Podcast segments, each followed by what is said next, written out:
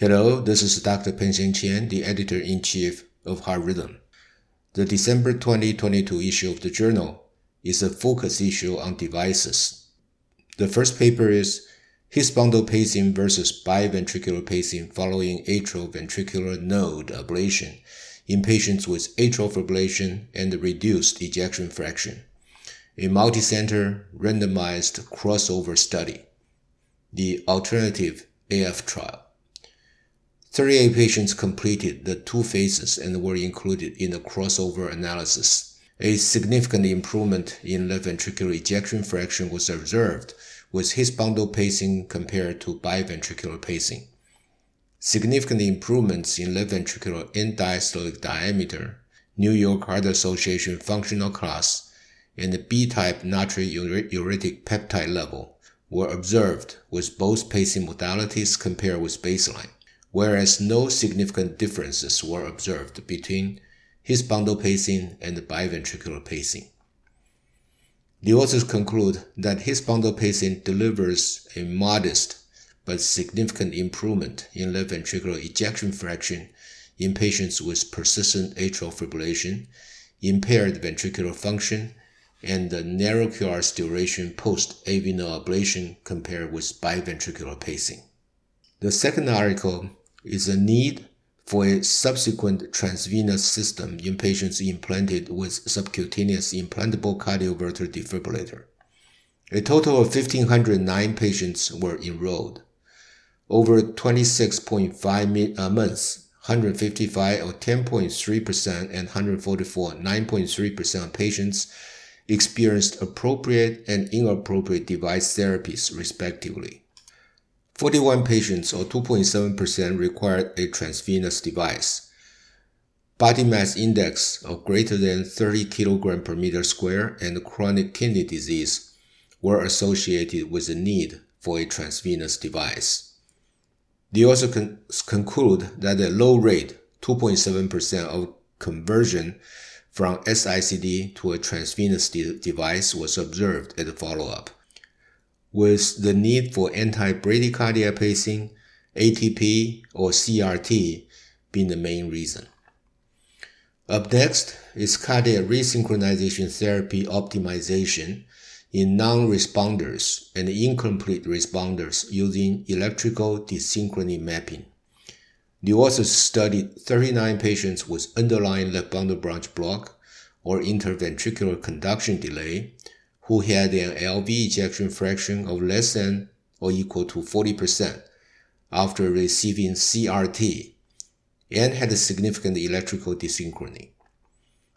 The cardiac resynchronization index was defined as the percent change in QRS area under the curve compared to native conduction. Electrical desynchrony maps uh, depicted CRI over a wide range of settings tested. With this approach, CRI increased from 49% to 90.8%. CRT optimization of electrical desynchrony using this novel electrical desynchrony mapping technology significantly improves LV systolic function, LV end diastolic volume, and mechanical desynchrony. This methodology offers a non-invasive, practical clinical approach to treating non-responders and incomplete responders to CRT. Coming up is uh, feasibility of leadless left ventricular septal pacing with a WISE CRT system to target the left bundle branch area, a porcine model and multi-center patient experience. Two peaks underwent the electrode implantation on the LV septum with subsequent anatomical and histological examination. Eight patients underwent implantation of the WISE CRT system with the development of the electrode on the LV septum via an interatrial transeptal approach. Deployment of the electrode on the LV septum was successful in both animals. Histological examination demonstrated the electrode tines close to Purkinje tissue. WISE CRT implantation with an LV septal electrode was successful in all patients. biventricular capture was confirmed with a significant reduction in QRS duration. The authors conclude that leadless LV septal pacing with Wise CRT system to target left bundle branch appears to be feasible. The next paper is a new criterion to determine left bundle branch capture on the basis of individualized His bundle or right ventricular septal pacing. Patients were enrolled if 12 lead surface ECG shows LBBB pacing, LV septal pacing, temporary His bundle pacing, and right ventricular septal pacing were recorded during the procedure with the leads placed in the basal mid-septal region. A total of 105 consecutive patients were included. Patients with LBB pacing showed significantly shorter LV activation time than did those with LV septal pacing. In patients with normal cardiac conduction, a cutoff value of delta LVAT1 greater than 12.5 milliseconds showed 73.9% sensitivity and 93 0.3% specificity to confirm left bundle branch capture. In patients with heart failure, a cutoff value of delta LVAT1% greater than 9.8% exhibited great accuracy of LBB capture. The optimal value of delta LVAT2% for differentiating LBBB pacing from LVS uh, septal pacing was 21.2%. The authors conclude that temporary His bundle pacing or RV septal pacing can serve as references to confirm left bundle branch capture in an individualized fashion in patients with or without heart failure. Up next is infection in subcutaneous implantable cardioverter defibrillator patients results from the SICD post-approval study. The SICD post-approval study is a U.S. prospective registry of 1,637 patients. Infection was observed in 55 patients, or 3.3%, with 69% of infections occurring within 90 days, and the vast majority, or 92.7%, within a year of implantation. Late infections more likely involved device erosion, no infections occurred after year two. The authors conclude that infection rates in the SICD post-approval study were similar to other SICD populations and not associated with systemic blood-borne infections. Late infection, that is greater than one year, is uncommon and associated with system erosion. A high-risk infection cohort can be identified that may facilitate preventive measures. Up next is strategies and outcomes of patients with severely reduced ejection fraction undergoing transvenous lead extraction, a single center experience. Between January 2008 and January 2022, the authors performed transvenous lead extraction in 245 patients with stage D heart failure severely reduced ejection fraction and class 1 or 2 indications for extraction. The results show that in patients with severely reduced ejection fraction, clinical success was high at 97.6%, and the mortality was low at 5.3%. The authors conclude that lead extraction in patients with severely reduced ejection fraction can be performed safely and effectively. Adopting a new simple steps, including the early initiation of LV support, can overcome myocardial impairment in patients who decompensate. Coming up is optimizing atrial sensing parameters in leadless pacemakers, atrial ventricular synchrony achievement in real world. Consecutive patients undergoing Micra AV implantation between June 2020 and November 2021 were studied. 31 patients who remained in VDD mode were studied, and all of them required manual reprogramming. AV synchrony significantly increased from 68.7% at 24 hour follow up to 83.9% at one month's visit. A total of 2,291,953 Holter recorded cardiac cycles were analyzed. Median AV synchrony during 24 hour daily activities was 87.6%. The authors conclude that high rates of AV synchrony can be achieved in real world patients undergoing leadless pacing. Manual reprogramming of the atrial sensing parameters is essential to optimize mechanically sensed atrial tracking. The next paper is the electrophysiological characteristics and the possible mechanism of bipolar pacing in left bundle branch pacing.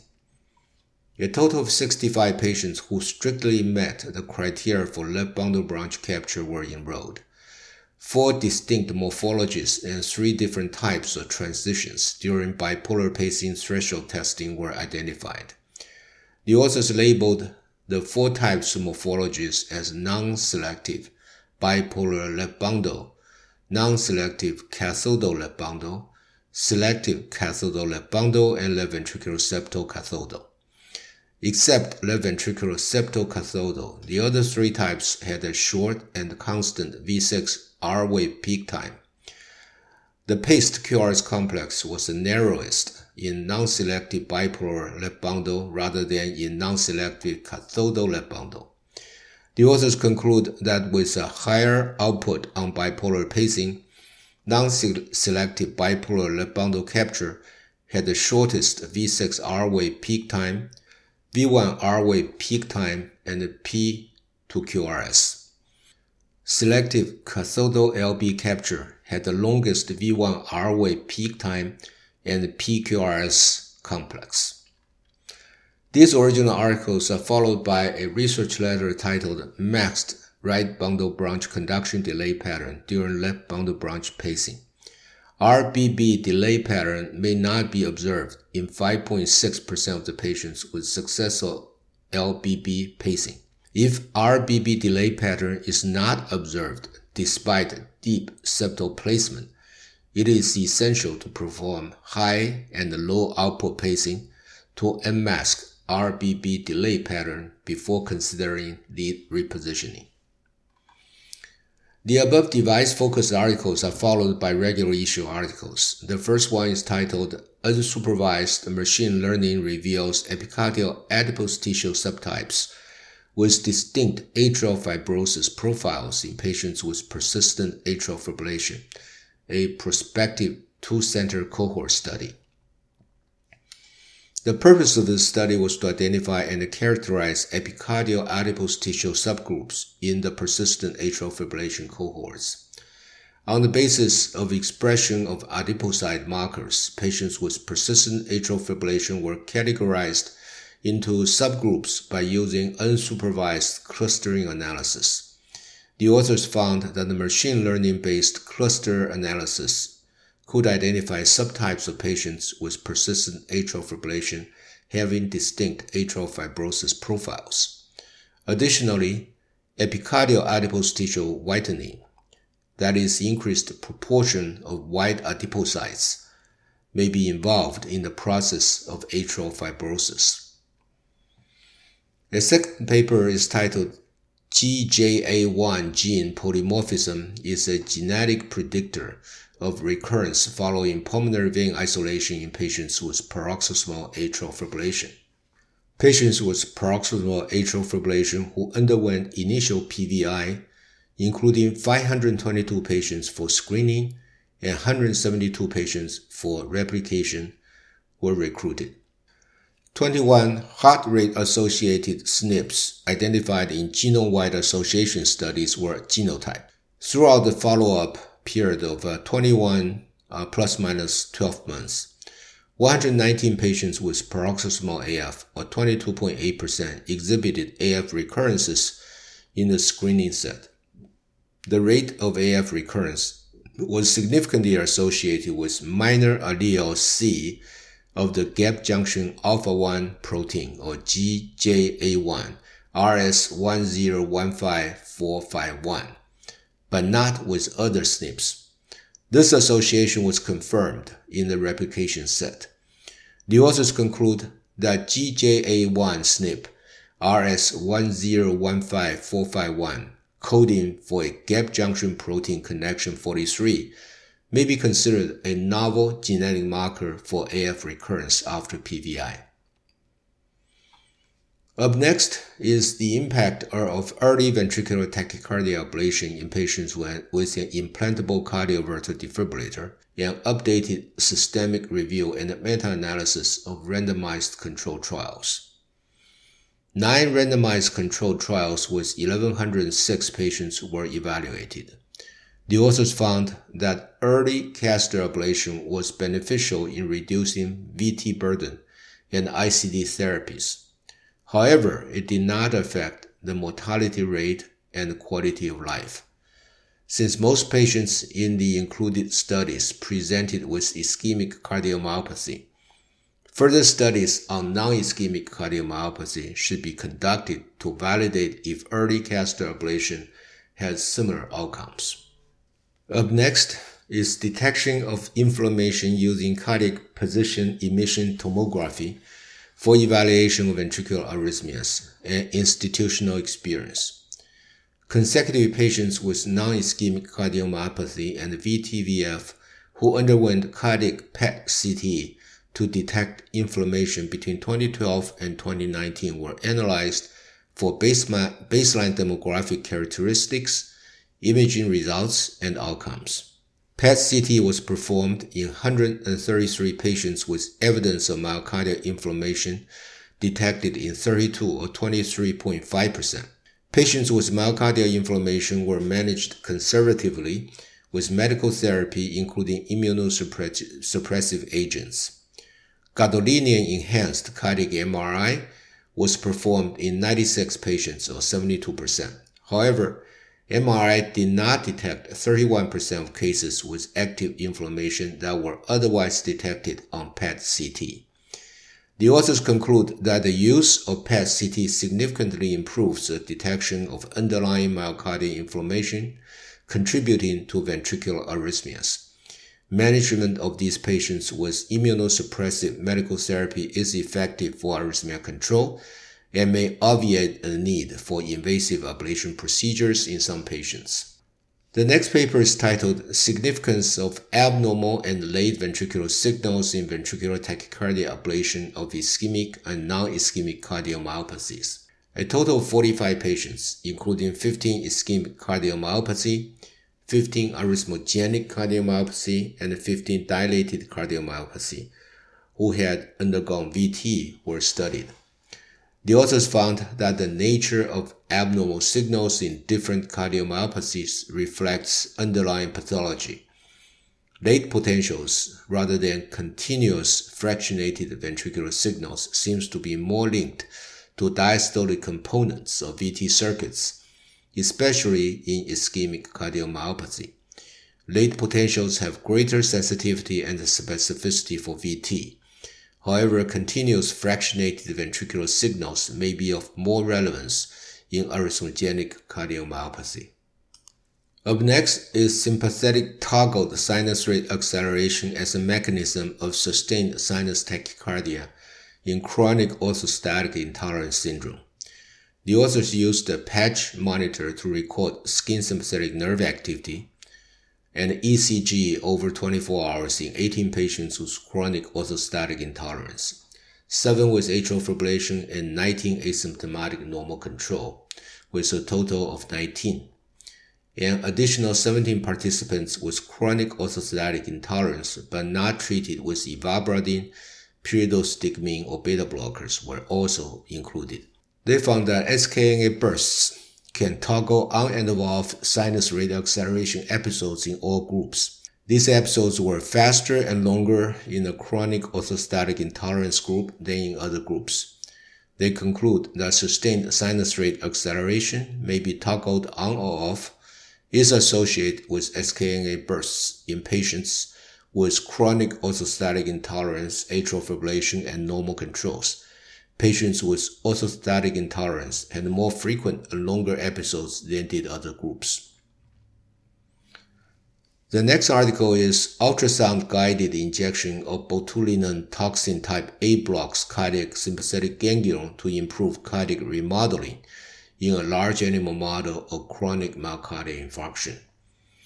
Ultrasound guided percutaneous botulinum toxin type A or BTA or saline injection into the left stellate ganglion was performed followed uh, by MI induction via left anterior descending coronary artery occlusion or sham surgery in beagles. After 30 days, electrocardiography, Doppler echocardiography, left stellate ganglion function, neural activity, and ventricular electrophysiological detection were performed in all experimental dogs. They found that ultrasound guided percutaneous microinjection of uh, botulinum toxin can block cardiac sympathetic ganglion to improve cardiac remodeling in a large animal model of chronic myocardial infarction.